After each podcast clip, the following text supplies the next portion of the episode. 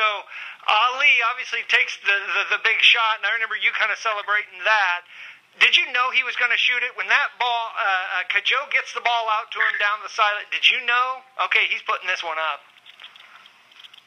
Uh, yeah, mean, I had a feeling I was running down the left side of the uh, left side of the floor. He was on the right side, and uh, I saw him catch it. And when he caught it, he tried to stop and slowed up, and I was like, oh yeah, he's he's for sure shooting this. And uh, I was right underneath the hoop, so it sounds cliche, but right when it right left his hands, I knew it was in because I was standing right there. I knew.